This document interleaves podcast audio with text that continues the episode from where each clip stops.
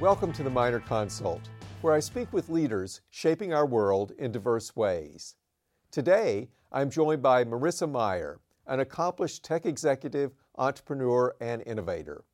A Stanford graduate who specialized in artificial intelligence, Marissa was an early employee at Google, where she made her mark in the design and development of everything from Google Search to Google Maps. In 2012, she became the youngest CEO of a Fortune 500 company when she was appointed to head Yahoo. Following her tenure there, she co founded the startup Sunshine, which uses AI technology to organize personal contacts and communications.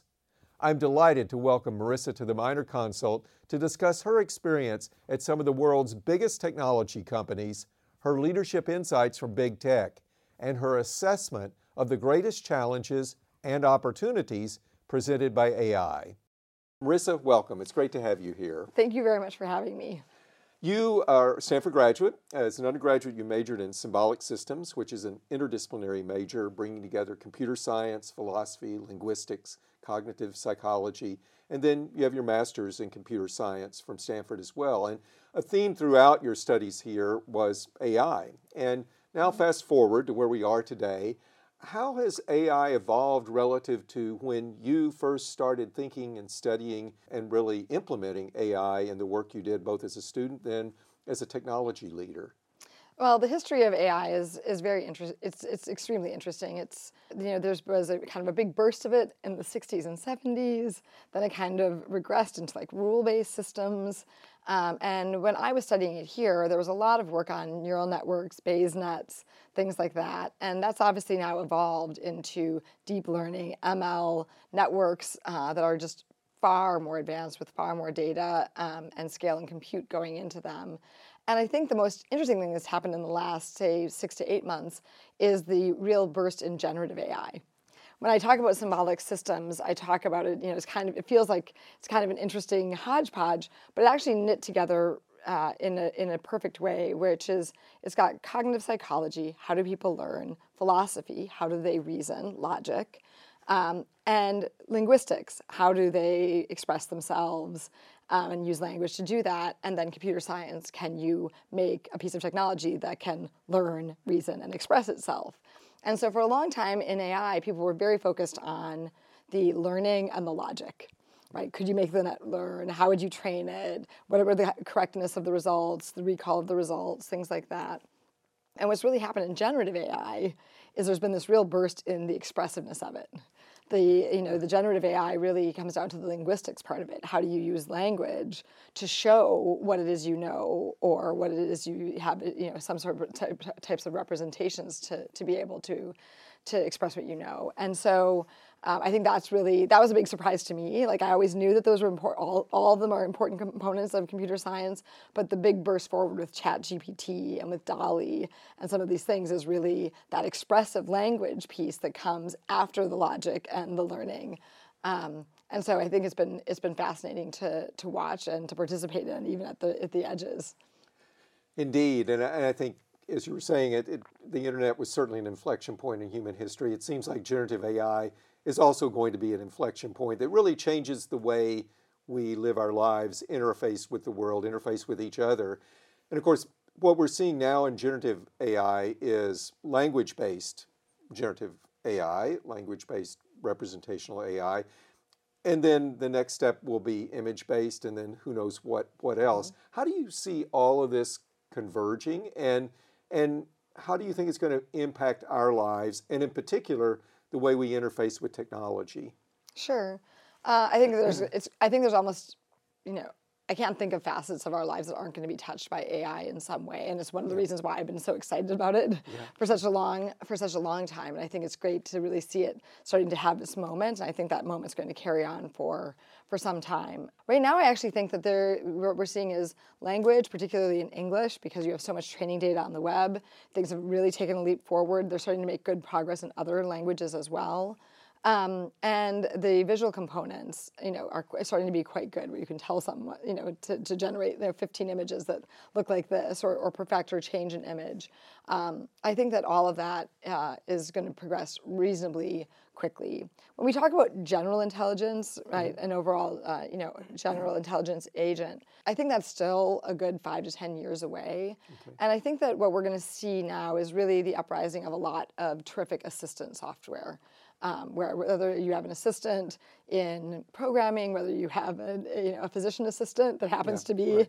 you know a computer um, as opposed to a person, I think we're going to see like a lot of that kind of co-pilot assistant model where there's helpful suggestions, helpful reminders of what you might not have thought of or what you might have missed. Um, and it's still going to be very much in the hands of, of people, in my view, uh, for at least the next few years.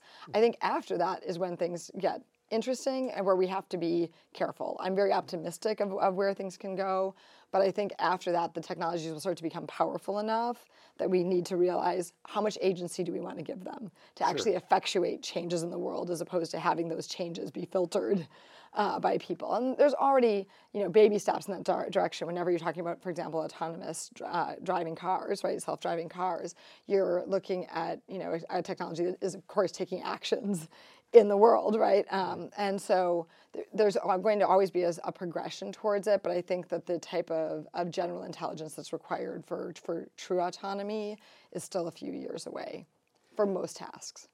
You mentioned that one of the areas of focus in symbolic systems is studying how we learn.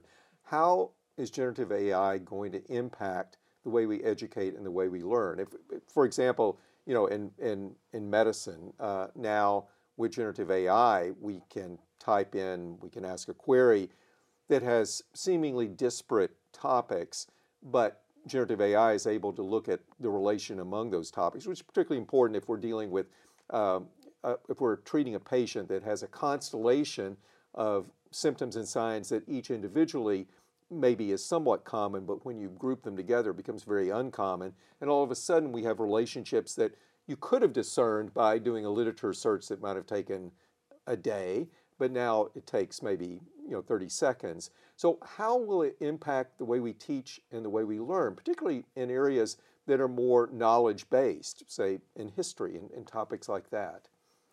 Uh, well, a couple of observations. I am really bullish on where I, AI is going. That said, I think there's some things that the current generative AI does very well. So there's some things that it does laughably badly. And like I think um, the, the, more expertise you have in a subject, sometimes the easier it is to critique what it comes back with sure. in that particular topic. So I, I definitely think that right now there still needs to be some guidance. And I still think there's a lot of room for humans to see things that the computer still can't, right? Especially in some of these like esoteric medical areas where you're like, this condition just hasn't presented before.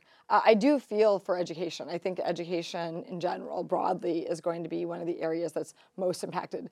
I felt for like I'm sure I heard it was true. I, obviously, not being a college student myself, I'm not sure. Um, but I mean, I felt for it with ChatGPT coming out last November.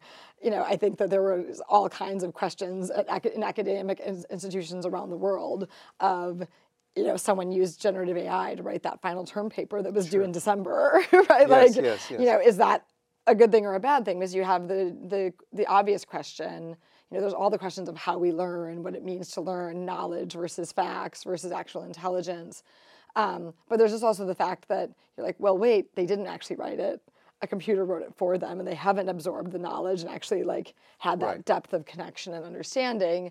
But at the same time, in terms of the future skill set needed, being able to operate these things effectively to get insights and express them this way is absolutely going to be, required of the future skill set of those students. And so, you know, I think trying to find that balance. Um, I always, you know, in the early days of Google, people had a lot of concerns, right? I still remember, I think it was The Atlantic um, came out with a cover that said it is Google making us stupid with like mm-hmm. the double O's. It was this kind of like iconic cover. And I have to say, I never felt that way. I always felt that, sure. you know, there was the rote memorization of facts and then there was the actual intelligence of how do you reason, how do you learn. In fact, you know, it's funny because it was actually, when I think about it, it was a medical doctor that actually led me into symbolic systems. Um, when I was a, between my uh, high school and college years after senior year, I went to the National Youth Science Camp. They bring back all these brilliant alumni, and there was a, um, a doctor who came from Yale, Dr. Zune Win. Okay. And I love it because actually, because his first name was Zune, almost everything you say about him sounds like a proverb. Um, but um, and he was just brilliant. And so among a, lot of these, you know, a lot of brilliant students there, um, he just fascinated us. You know, and he would give us all these puzzles and riddles. Like if a person walked like this, what muscle has to have been right, impacted, right. right. And like so we'd all spend the whole you'd see like hundred kids, two from each state, like all walking that way all day, trying to figure sure. out what muscle we weren't engaging. Um, really, really brilliant. And there was one day when a bunch of campers were all sitting around and we were just talking about how brilliant Zune was. And it, I think it hurt the ego of one of our counselors who said, you know, you know, you know, you guys, you have it all wrong. And we said, really? And he said, you know, it's not what Zune knows, it's how Zune thinks. Yeah. It's yeah. not necessarily the facts that he's remembered. Sure. It's the fact that you could drop Zune into a foreign country, a foreign subject, right? And within a few minutes, he'd be asking the right questions, drawing the right conclusions, putting together the right types of connections So to me, when everyone was saying, oh, you know, you can look everything up on Google, you don't have to learn anything, it's going to make us all really stupid. I was like, no, I think the fact that you can retrieve facts and not kind of waste that brain space sure. on it, yet still be able to engage a lot of reasoning powers, I think that's still really powerful. I think with AI, obviously it's, it's going to take now more, more muscle and more determination over the long haul, not immediately, but over the, the long haul to make sure that people are really still, you know, learning, you know, some of the basic ways that you want to be able to reason and, and figure things out. Exactly. So if we go back to the early days of Google, you were employee, I think, number 20 at mm-hmm. Google, and um, you helped build the company from scratch and had a major part in in Google's rapid ascent to dominate search and so many other areas. What was it like uh, being in a, in a company that was growing enormously, uh, taking on bigger and bigger challenges um, with lots of new ideas, but also with a lot of need for execution and focus as, as things scaled? Can you walk us through those years at Google and how you grew as the company grew and how you helped and, and drove the, the growth of the company? Well, there was a great team there. So I was, you know, I was part of it, but there were, you know, the entire early team of Google. Everyone brought something to the table, and I, I mean, I think that Larry and Sergey are remarkable leaders and visionaries. I think some of the first people they brought, I still am hard pressed to find someone who I think is smarter and or a better coder than Craig Silverstein, who was their first hire. Um, and there were just a lot of terrific people. Um, mm-hmm you know, uh, and so I uh, Urs Hölzle, who's a PhD from Stanford, uh, was our, was my first boss uh, as the VP of engineering, and is still there today, leading a large part of technology. So there's a lot of really terrific people who were there at Google in the early years. And I have to say, um, it was exciting, it was intense, it was incredibly demanding, and I think that uh, we had the right leaderships and the right insights at the right time in terms of making the right decisions in terms of what to focus on, what deals to go after, how to grow, how to evolve the, the search engine in a way that met people's needs. Um, and I think we were all very bullish. We all knew that we were on something that was pretty incredible given the types of sure. orders of magnitude of growth we were seeing very quickly. Um, but I still will say, I think all of us, the, the entire early team, including the founders, have to be surprised at just how big it is. You know, Google is a great example of how consolidation occurs in the, in tech industry. Do you think that there will be similar consolidation around generative AI in terms of a dominant, uh, a clearly dominant leader, or is it going to be more more dispersed? I think it will be slightly more dispersed. I think that there's a couple of factors that come into play. One, these models are very expensive to build. Mm-hmm. Yep. Right, they're building $100 million models right now. Uh, I know of a few companies that are planning billion dollar models, and yep. they, they're right now they're planning and working on the billion dollar model, but the $10 billion model isn't too far behind. So, in terms of pools of capital that can fund this kind of learning, you know, it's more than just one but it's not 100 right. either, right? We're not going to build 100 $10 billion models. I, I, don't, I don't think. Maybe we will over time, but certainly not present day. Um, and you need a fair amount of, of expertise and specialization to be able to actually successfully build a model of that size. So um, I don't think it will be infinite. I do think that there's room for half a dozen to a dozen players. Mm-hmm. Uh, and I subscribe to the theory that what we'll see is the, the knowledge, the type of reasoning they can do in the background um, will be largely commoditized. There'll be a lot of things that are the same, which, by the way, was the tr- it was true of search too, uh-huh. right? Like something like I would do, we would do different analysis, and somewhere between 95 to 97 percent of queries would have the same first result on Google and other places, or the results would be 97 percent the same. It's that last three percent which it turns out, you know, that's, you know, a lot of people do 30 searches a day. And if one search out of that 30 is markedly better, that builds a lot of staying power, sticking power, confidence in your tool. Right. If you think of it right. as like a medical tool where you're like, wait, sure. 3% of the time I get a markedly better outcome, you might say, well, it's only 3%, but that starts to really add up um, sure. over time. And so I do think that like there will be largely commoditized, and then there'll be the personalities that interact with you because mm-hmm. more and more as these uh, technologies suggest writing for us, mm-hmm. suggest how we are going to express ourselves, represent us into the world, you're going to want to feel really comfortable with the way this AI talks to you, the way sure. it talks on your behalf uh, and interacts. And so I think over time, what you'll see is um, an evolution towards, you know, people will be like, oh, like I like Google's agent. Oh, I like Microsoft's agent. Like, oh, I like, you know, ChatGPT or like, you know, some of these other agents where they'll be like, this, I like the way that this assistant assists me, and I like the way that this you know technology interacts with me and on my behalf. Right, right. And then in 2012, you moved from Google to Yahoo, and uh, Google, you were involved in building the company from the very, very earliest stages, employee number 20. Moved to Yahoo, which was already an established uh, company. Can you talk about that transition and uh, talk about your, your years at Yahoo and, and looking back on them? um, you know, what you're, you're most proud of in terms of uh, Yahoo's expansion, its activities, um, and what you learned from your experiences at Yahoo. Sure. Um, well, there's a couple of things I learned about myself in, in and right before that transition. One is that I really loved learning. I had done, I had led Google search from the product development side for about 10 years. Mm-hmm. And then I had always had Google Maps in my purview, but I went over and managed the product side as well as the engineering marketing side, basically managed it as a business unit. I moved over to Google Maps. Mm-hmm. And that process really awakened me to how much I hadn't been necessarily learning in search. I had done it for so long. I right. knew where it was going. We were leading the field and like coming up with features and ideas of what was getting implemented and what was shaping it that it was fun and it was exciting and you know it was pro- probably much more productive but taking a step over to really focus on maps and wondering like why does aerial imagery in sweden cost so much more than it does in norway it has to do with cloud cover things okay. like that that you just okay. learn right yeah, like, yeah, sure. you know and you're like i was just i was like wow i'm just learning so much more each day being in this new domain taking obviously knowledge that i'd already learned and things that i'd been working on kind of on the side for some time uh, that I was like, wow, like I really, I love being a student. I love learning things. And I want to learn more. And the other thing is, you know, I had children relatively late. My first child was born at Stanford Hospital in, in 30, when I was 37 years old. Um, and be having children relatively late, I remember having this kind of conversation with my mom where she talked about, you know, there's times where people will say, oh, that was my favorite age of my children.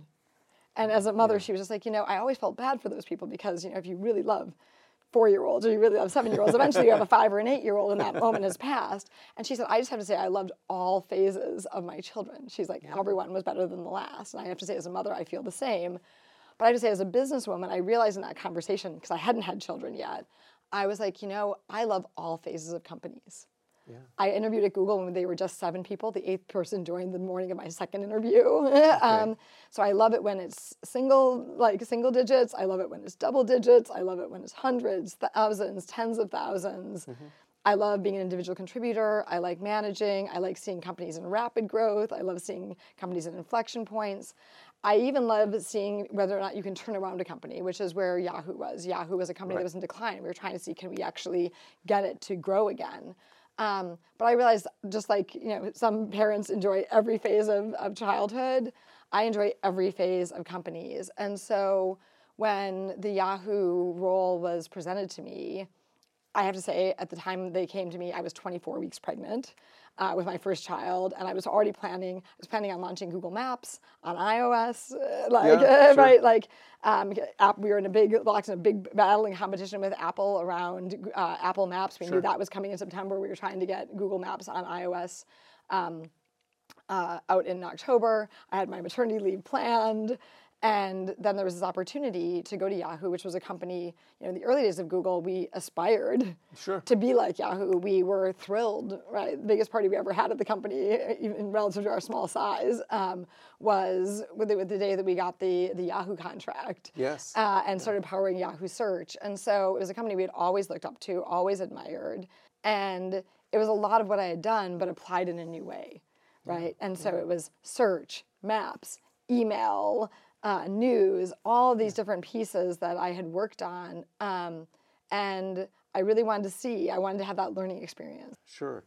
And perspectives on on your time at Yahoo and and and the contributions you made and and the impact? Sure, I think that there's there's a lot of good there. I think that um, we did get parts of the business growing. We grew a new line of the business. You know, we had about a five billion dollar business. We grew a two billion dollar business from scratch on mobile there, which was um, was hard work uh, and a big success. I couldn't be proud of the team that we built because that team, the people there were terrific, and what they've gone on to do, what they did there, really, really, really remarkable. Obviously, we wanted to return Yahoo to its greatness. We wanted it to be, you know, Google, Facebook, and Yahoo, and that's not the the outcome that that we ultimately got. But I do think it's very hard to find like a product when you've already got a base of five billion dollars of revenue. Right. Finding a new product that can replace it and and deliver the type of growth that consumer technology can on top of that. Um, you know that's uh, you know that's very that that's a big challenge, and we I'm proud of how we did. I wish we could have gotten it to a different outcome. Um, but overall, I think that the for me a lot of what drives me is the impact on users' lives and the people who like benefit from the technology. And I think that you know overall the product line was in great shape. I had a great compliment from uh, Jerry Yang right at the end of my tenure, where he was like, you know, he's like, I just don't think the product line has ever looked better and worked better for people. And I think great. that you know when you look at it from that perspective, and financially it was a big success, largely because of Alibaba. But we got a really good outcome there in terms of you know that partnership and just managing that financial stake in a way that really delivered a lot of value. That's wonderful. If we maybe turn to a topic that's on a lot of people's minds today, and that is the regulatory impact, the appropriate role of regulation uh, when it comes to tech in general, but in particular as we think about AI. What principles, because this is something you have interacted with, dealt with in your leadership roles, Google, Yahoo, and certainly in your startups as well, what principles are in your mind that should guide society writ large and the government uh, in thinking about the regulation of tech, both now and in the future, given the rapid ascent that we're likely to see in, in generative AI and its impact, as you spoke about before? Uh, yes, well, I think the big, the big first and foremost thing is I think we have to take a human-centered view, which I was involved with the launching of the HAI Institute here, so that's no surprise. But I, I do think Stanford has taken the right view on that. That there's a lot of ways that this technology could go, but I think if we put humans at the center of the decision making in terms of what is ethical, what should be pursued, how do we pursue it, how do we actually make people's lives better with it, I think that human-centered view is probably the the largest and overriding principle. Um, in terms of the regulation, I think it's going to be very challenging. Yeah. I think even the experts in this space have a hard time thinking about what's going to happen in two to three years and how do you protect against very bad outcomes and, and ensure you know good to great outcomes? Uh, i think it's hard because it's just moving so fast. Uh, i think it's and and those are the experts in the field. So now if you start to talk about regulators lawmakers that are regulating lots of industries right it's very hard to say okay what should you do today that you know that is going to be the right type of governance and regulation for this technology um, two or three years from now. And right now, a lot of the focus is on uh, the company's rivalries, Microsoft versus Google. And I think that actually misses the bigger picture is that there's other countries, China in particular, who are going to be developing this technology as rapidly as we are. I think right now we're modestly ahead. Mm-hmm. Um, I don't know how long that sustains. Um, and they are going to have a very different view in terms of what to build, how to build it, and how to deploy it.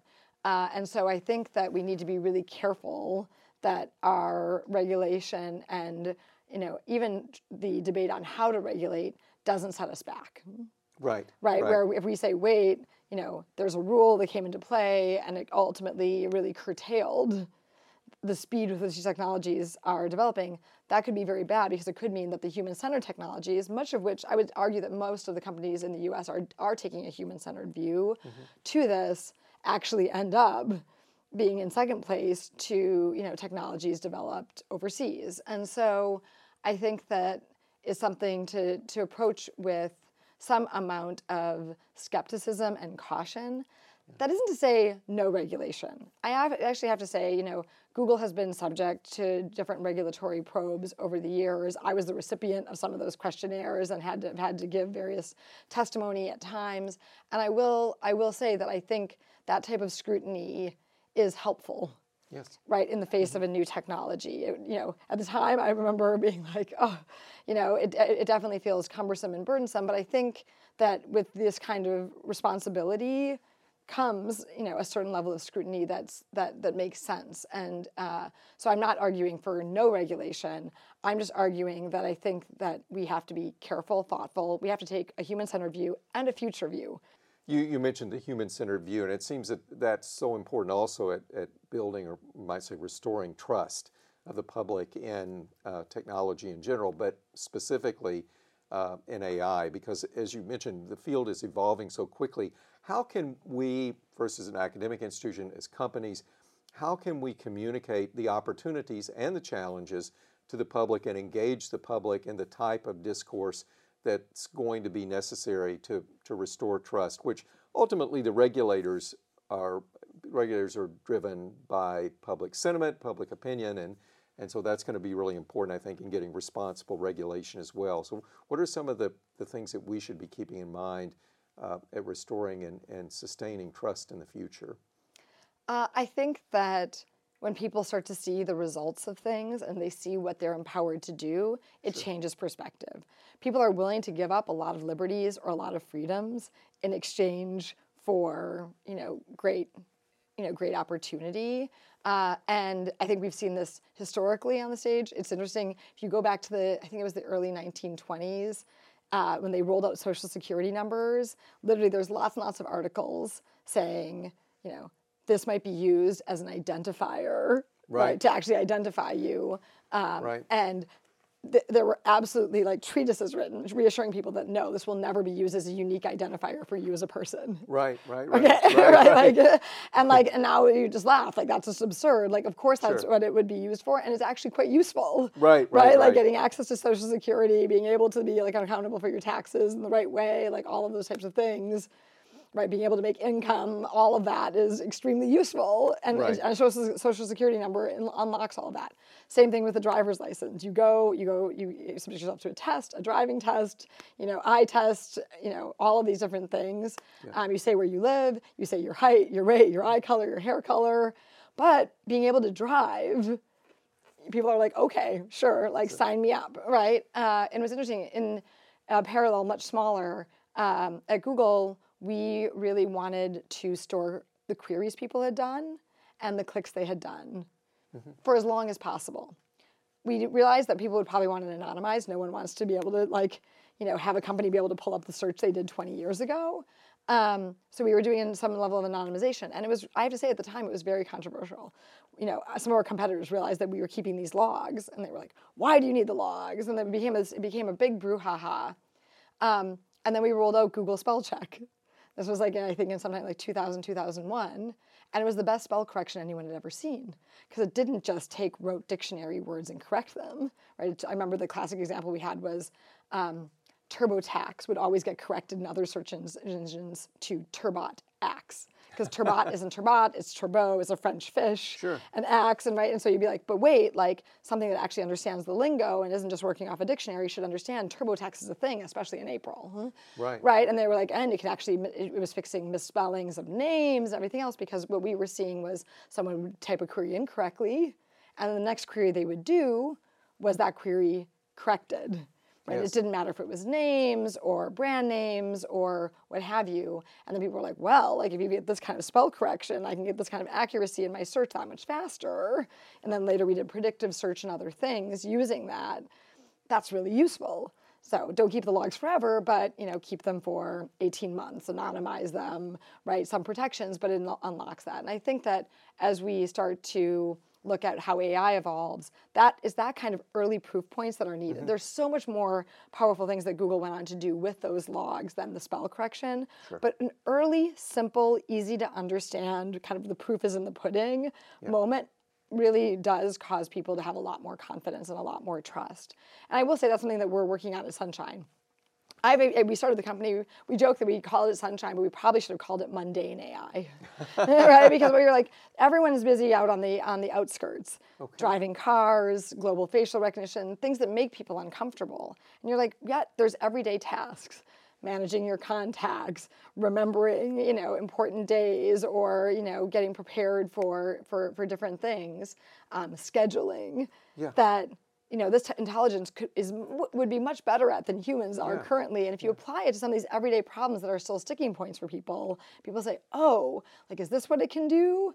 I understand. Like, this actually Sure. makes my life easier. And it starts to also help them see the trajectory of where it's going and what it might be able to do and might be able to do well and not well. And I think that that actually goes a long way. So I think as we start to see, as people get their hands on the technology and it starts to produce good outcomes that where they're like, okay, I understand how this is going to work. I understand how it's going to help me, and I understand how it's going to affect my daily life. That I think is the example of Social Security, driver's license, Google spell correction. It all follows that same path. Once you actually can demonstrate this is what it means for me, it starts to give you a lot more trust and confidence in in overall what's being developed and how it's going.